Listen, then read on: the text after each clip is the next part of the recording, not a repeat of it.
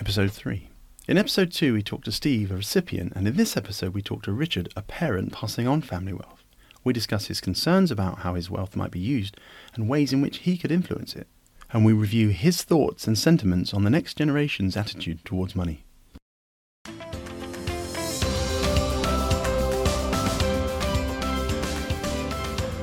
A warm welcome to our third in the series of MDG podcasts. As a reminder, this initial podcast series is about the estimated 82 million pound average daily transfer of family wealth and why that might not get to where it was intended.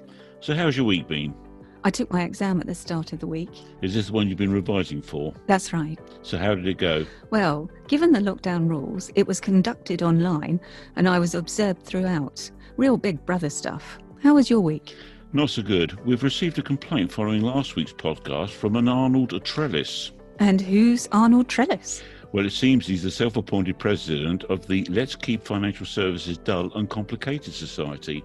He's complaining that we're giving away far too much information. Well, we can't deny that, can we? But unfortunately, it gets worse. He's threatening to report us to the regulator. Not the Financial Conduct Authority. No, the magic circle. Enough. What have we got this week? Well, as promised, we're talking to Richard, a parent and grandparent looking to pass on his wealth to the next generation. But before we speak to Richard, let's have a look at what caught our eye this week. I see that the HMRC Got you there for using industry jargon, and that will be £5 donation to my charity. Thank you very much. But surely everyone knows that HMRC stands for Her Majesty's Revenue and Customs. Stop wriggling. We agreed that any use of jargon would get a fine. Okay, so now we know that HMRC stands for Her Majesty Revenue and Customs. They've just given up on a long running dispute called the Silver Case. Bear in mind that you might get a fine for being boring. Tell us more. The case is about how income tax is calculated when surrendering investments in a life bond.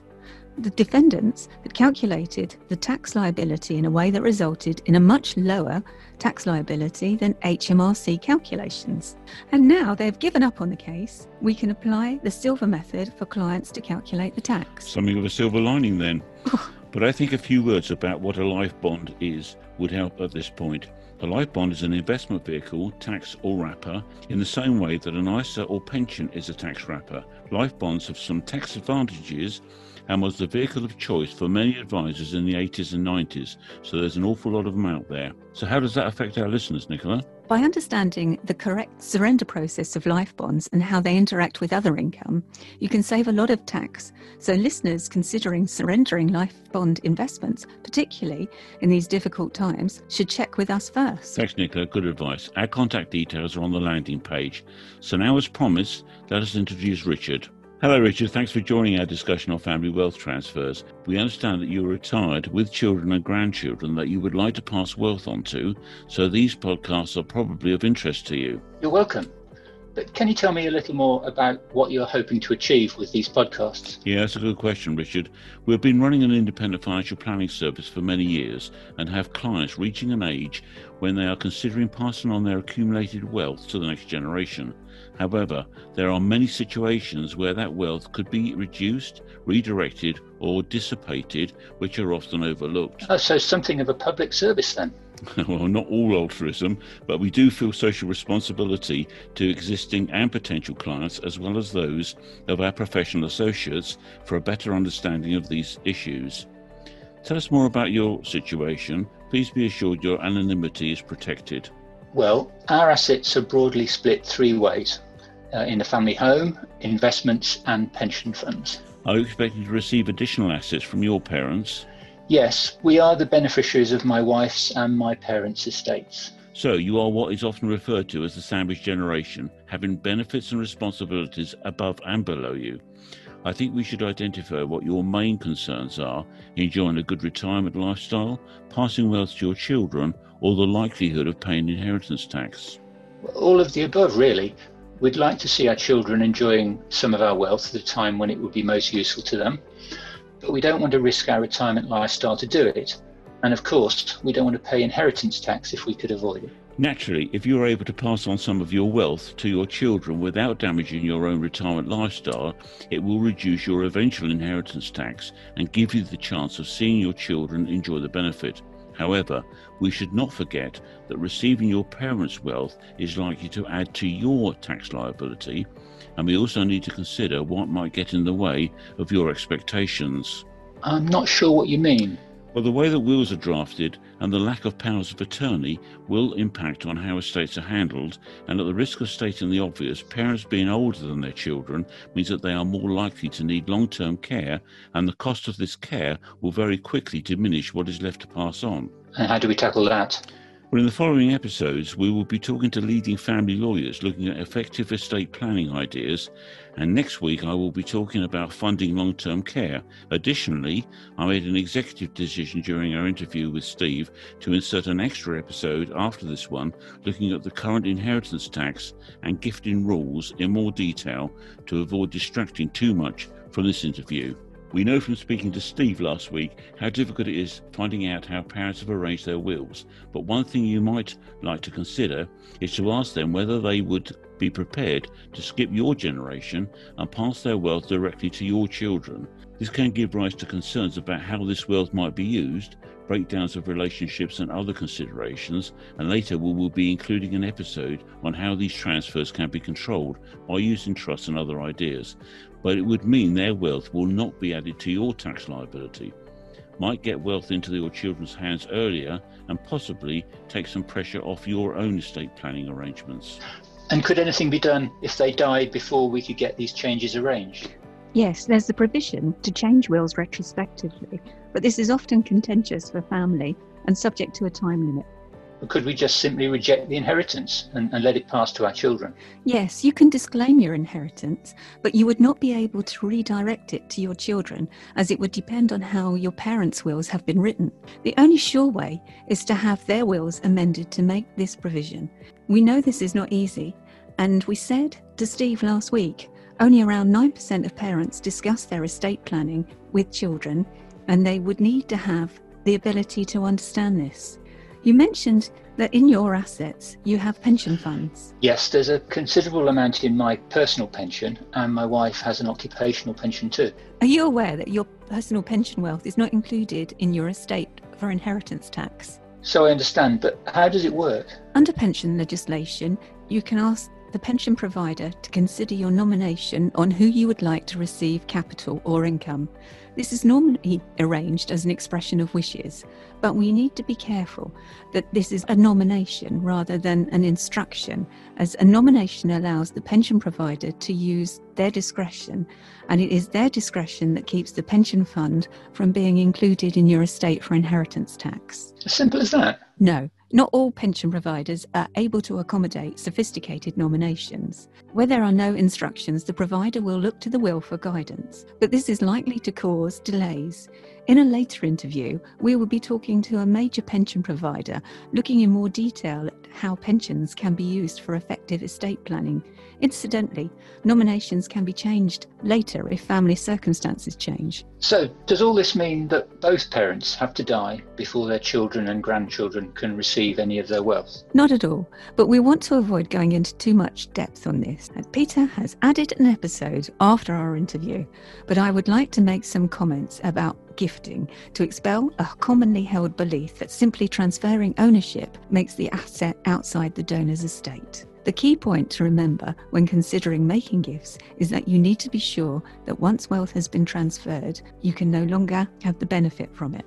I'm not sure what you mean by that, Nicola. Okay, let's assume that you have a country cottage that you would like to gift to your children. It would not be wise to transfer the cottage into their names and then continue using it for holidays and weekends as though nothing had changed. And why not? Well, this would be regarded as a gift with reservation of benefits. Sorry, Nicola, that's technical jargon, and just like my charity, another £5, thank you. Okay, let me explain in more detail. To give an asset away as a gift and to continue having the benefit of ownership would mean that it would still be counted in the estate for taxation on your death. But how would anybody know? When arranging probate for an estate, there is a form that needs to be completed and signed by the deceased personal representatives. Detailing all the gifts and whether benefits have been reserved. Making a false declaration would be regarded as a criminal offence, and if children have been appointed in the will as personal representatives, as they often are, this would be very unwelcome legacy. So, when making gifts, what are the rules? We have provided an overview on the landing page, but essentially, they fall into the following categories. 1. Gifts exempt from inheritance tax when made. 2. Gifts that are potentially exempt from inheritance tax, called potentially exempt transfers, commonly referred to as PETs. 3. Gifts returned to the estate because they failed to survive the seven year exemption period. 4. Gifts that form a chargeable lifetime transfer. Got to stop you there, Nicola. Oh, please do. Chargeable lifetime transfer is jargon. Okay, it meant a gift going into a trust and mentioned in episode two with Steve. Pete decided to insert an additional episode looking at these categories in more detail. But to finish my list, five, gifts from income that is in excess of normal expenditure. Yes, guilty as charged about introducing the additional episode, but as podcasts are listened to on the move wanted to avoid lengthy and involved explanations, so thought it better to separate this detail out of the interview with Richard. Okay, I can understand that, but I would like to pick up on the last point in Nicola's category of gifts, the one about making gifts from excess income over normal expenses. How does that work? Okay, so the original rules on gifts out of excess income are in the 1984 Inheritance Tax Act, and whilst we expect these to be changed at some point, we will continue to use the provisions of this Act. These gifting rules were further qualified by in a la- It's catching. These gifting rules were further qualified in a landmark case. I won't go into too much detail as I know Nicola is looking to find me for either being boring or too technical. But in these podcasts, we are looking at wealth transfers from the baby boomer generation. As Steve said last week, many of these generations have gold plated final salary pensions where the pension could exceed the cost of living in later years. This excess income can be passed on. How is this excess proven? You remember earlier we mentioned the form used when assessing the value of the estate. Well, this test is in that form if you know where to look.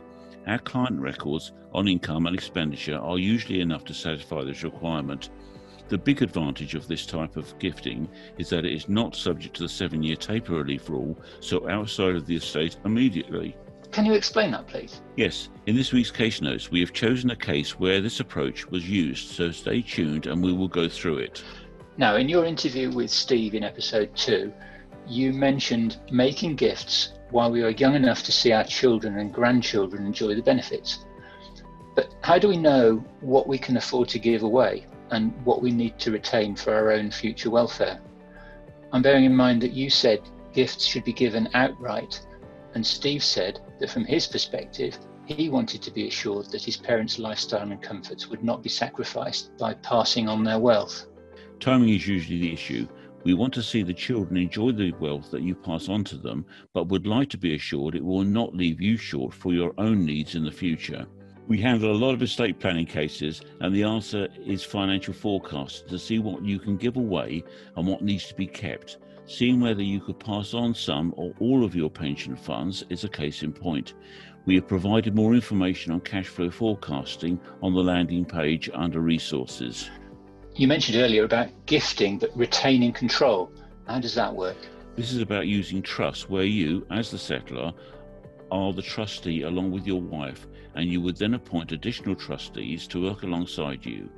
To avoid a fine, let me explain what a trustee is. Exactly as the name implies, someone who can be trusted to look after the settlement as though it were their own, but with generally without the benefit of owning it. Trust and their taxation is a complex subject, and we will go into that in more detail in a later episode, along with other ways of reserving control. But before considering using trust, we will want to explore other important areas, such as how the wills have been written, looking at cash flow forecasting to test what can be given away, and using the exempt gifting provisions and holdover reliefs. As you know, your eminent. oh, I said it the first time. As you know, your anonymity is assured, but we wonder if we could prove through cash flow forecasting that you would be able to make gifts to your children, whether you would have any reservations about how the money would be used. Well, I think this is probably an area which will very much depend on the personal relationships within the family's generations. I can envisage situations where parents might have concerns about how their gifts are used. But in our family, I think my wife and I would both be happy to leave that to our children to decide. They're adults after all, and imposing restrictions on what they choose to do with any gifts seems very controlling. However, if we made substantial gifts to our grandchildren, well, that might need a bit more thought. That's great. Thank you, Richard. Any questions that you'd like to ask us? Well, what I think I've learned today is that there are plenty of opportunities to manage intergenerational transfers with a bit of financial planning in advance. But what if the unexpected happens to either my wife and me or to our children? Is it easy to unpick these plans? Yeah, it's a very good point. Um, looking at the areas where you would try and have some control uh, would be in the wills and how the wills would actually direct the wealth. And the wills can be changed or they can be modified by codicils, and often they can be revised by letters added to the will. Another situation would be uh, using trust. The trust can be dissolved in, in many various ways, uh, so that would uh, get around that problem. And we mentioned earlier about pensions. So if you were to redirect pensions, you can actually do that by changing expression of wish. The big issue here, I think, Richard, is that we need to maintain regular contacts with our clients and update their situation through regular reviews. Okay, can we summarise, please? Certainly. Here are the key points. One, if considering asking your parents to skip your generation and pass their wealth to your grandchildren, they should change their wills to accommodate this. You disclaiming your inheritance is not enough to ensure that it will bypass you and go to them. Two, only use post death arrangements known as deeds of variation if all else fails. Three, in our first podcast, we mentioned why we think it will be easier for those not receiving an inheritance to claim compensation, so make sure you avoid that trap. Four, make sure of mental capacity before attempting to rewrite wills. We have an episode on capacity. Oh, God. We had. we have an episode on capacity and powers of attorney later in episode seven. Yeah, talking about capacity, I see that I've, I see that I've left off who does five, so I'll do five and six. Five, do not make gifts if you are not sure that you might need access later. See our cash flow forecasting on this week's landing page. And six, do not give away assets and continue to enjoy the benefits of them. You will be setting up those responsible for probate to face the music. 7. Use the exempt gifting out of excess income provisions. If not sure, have us carry out a cash flow forecasting. 8. Use trust if you need to have control. We have covered this and other methods of control in later episode. 9. Be aware of any changes in legislation and case precedents. We include these in our regular What Caught Our Eye this week features. 10. Pensions are an effective way of transferring and sheltering wealth, and we have an interview with a leading national provider on this in episode 11. 11. Revisit wills regularly to include the changes in circumstances and legislation. In episode 5, we discuss this with Ian Wanstall. Many thanks, Richard, for your involvement. Has it been worthwhile? And have you any questions? Thank you, Peter. It's been great. Uh, my wife and I are just starting out on our post working life, and we're hoping to enjoy many years of secure and healthy retirement. But it's probably the first time we've seriously addressed the issues of our own and our elderly parents' ultimate and inevitable demise. And it's reassuring to know that there are experts like you and Nicola around to help us make the best decisions. So thanks again. That's very kind of you, Richard. Okay, so now it's time for our case notes feature.